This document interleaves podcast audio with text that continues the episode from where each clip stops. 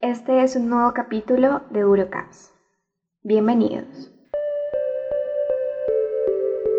Cuando reímos o lloramos, cuando triunfamos o fracasamos, o cuando tenemos salud o estamos enfermos, siempre hay alguien a nuestro lado que nos acompaña y nos recuerda que no estamos solos y que pase lo que pase estarán ahí para acompañarnos y darnos su voz de aliento.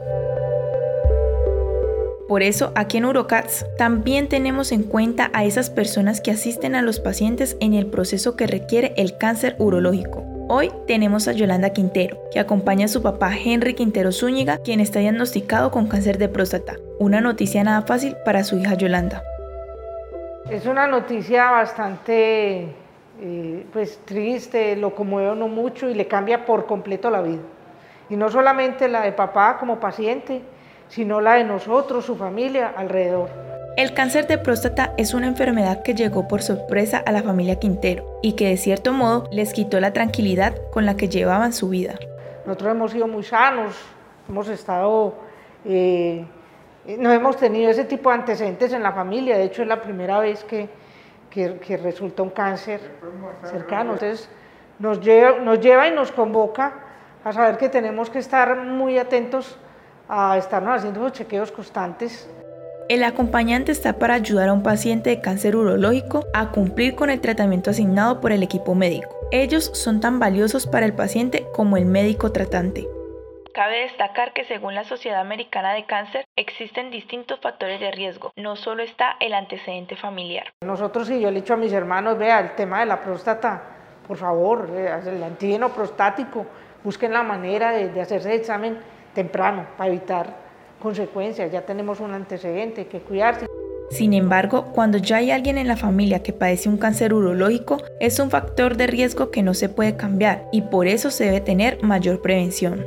Si a nosotros como familia nos está costando, imagínate a mi papá, es un hombre vital, vive en una finca, él de sol a sol trabajando en su finquita, haciendo sus, todas sus, sus labores de agricultura y demás, y ahora verse imposibilitado pues en esa silla sin poderse mover. O sea, si para nosotros ha sido duro, no nos queremos ni imaginar. Además que el dolor es de él.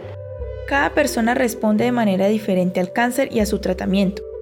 Según la Sociedad Americana de Cáncer, es normal que el paciente y su familia se sientan tristes sobre el diagnóstico del cáncer. Pues es una situación bastante, bastante fuerte, ¿no? Desde el punto de vista emocional para todos en la casa.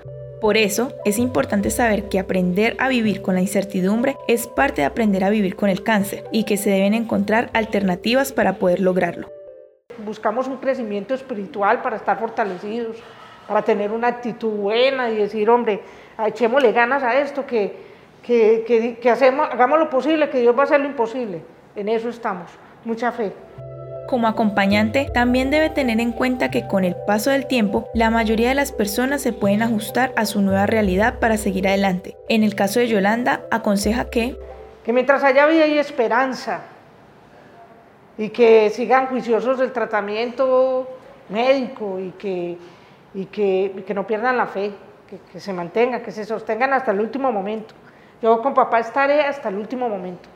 Que Dios me permita, me dé vida y salud, ahí estaré con él acompañándolo porque necesita eso, que su familia esté al lado, no dejen las personas solas.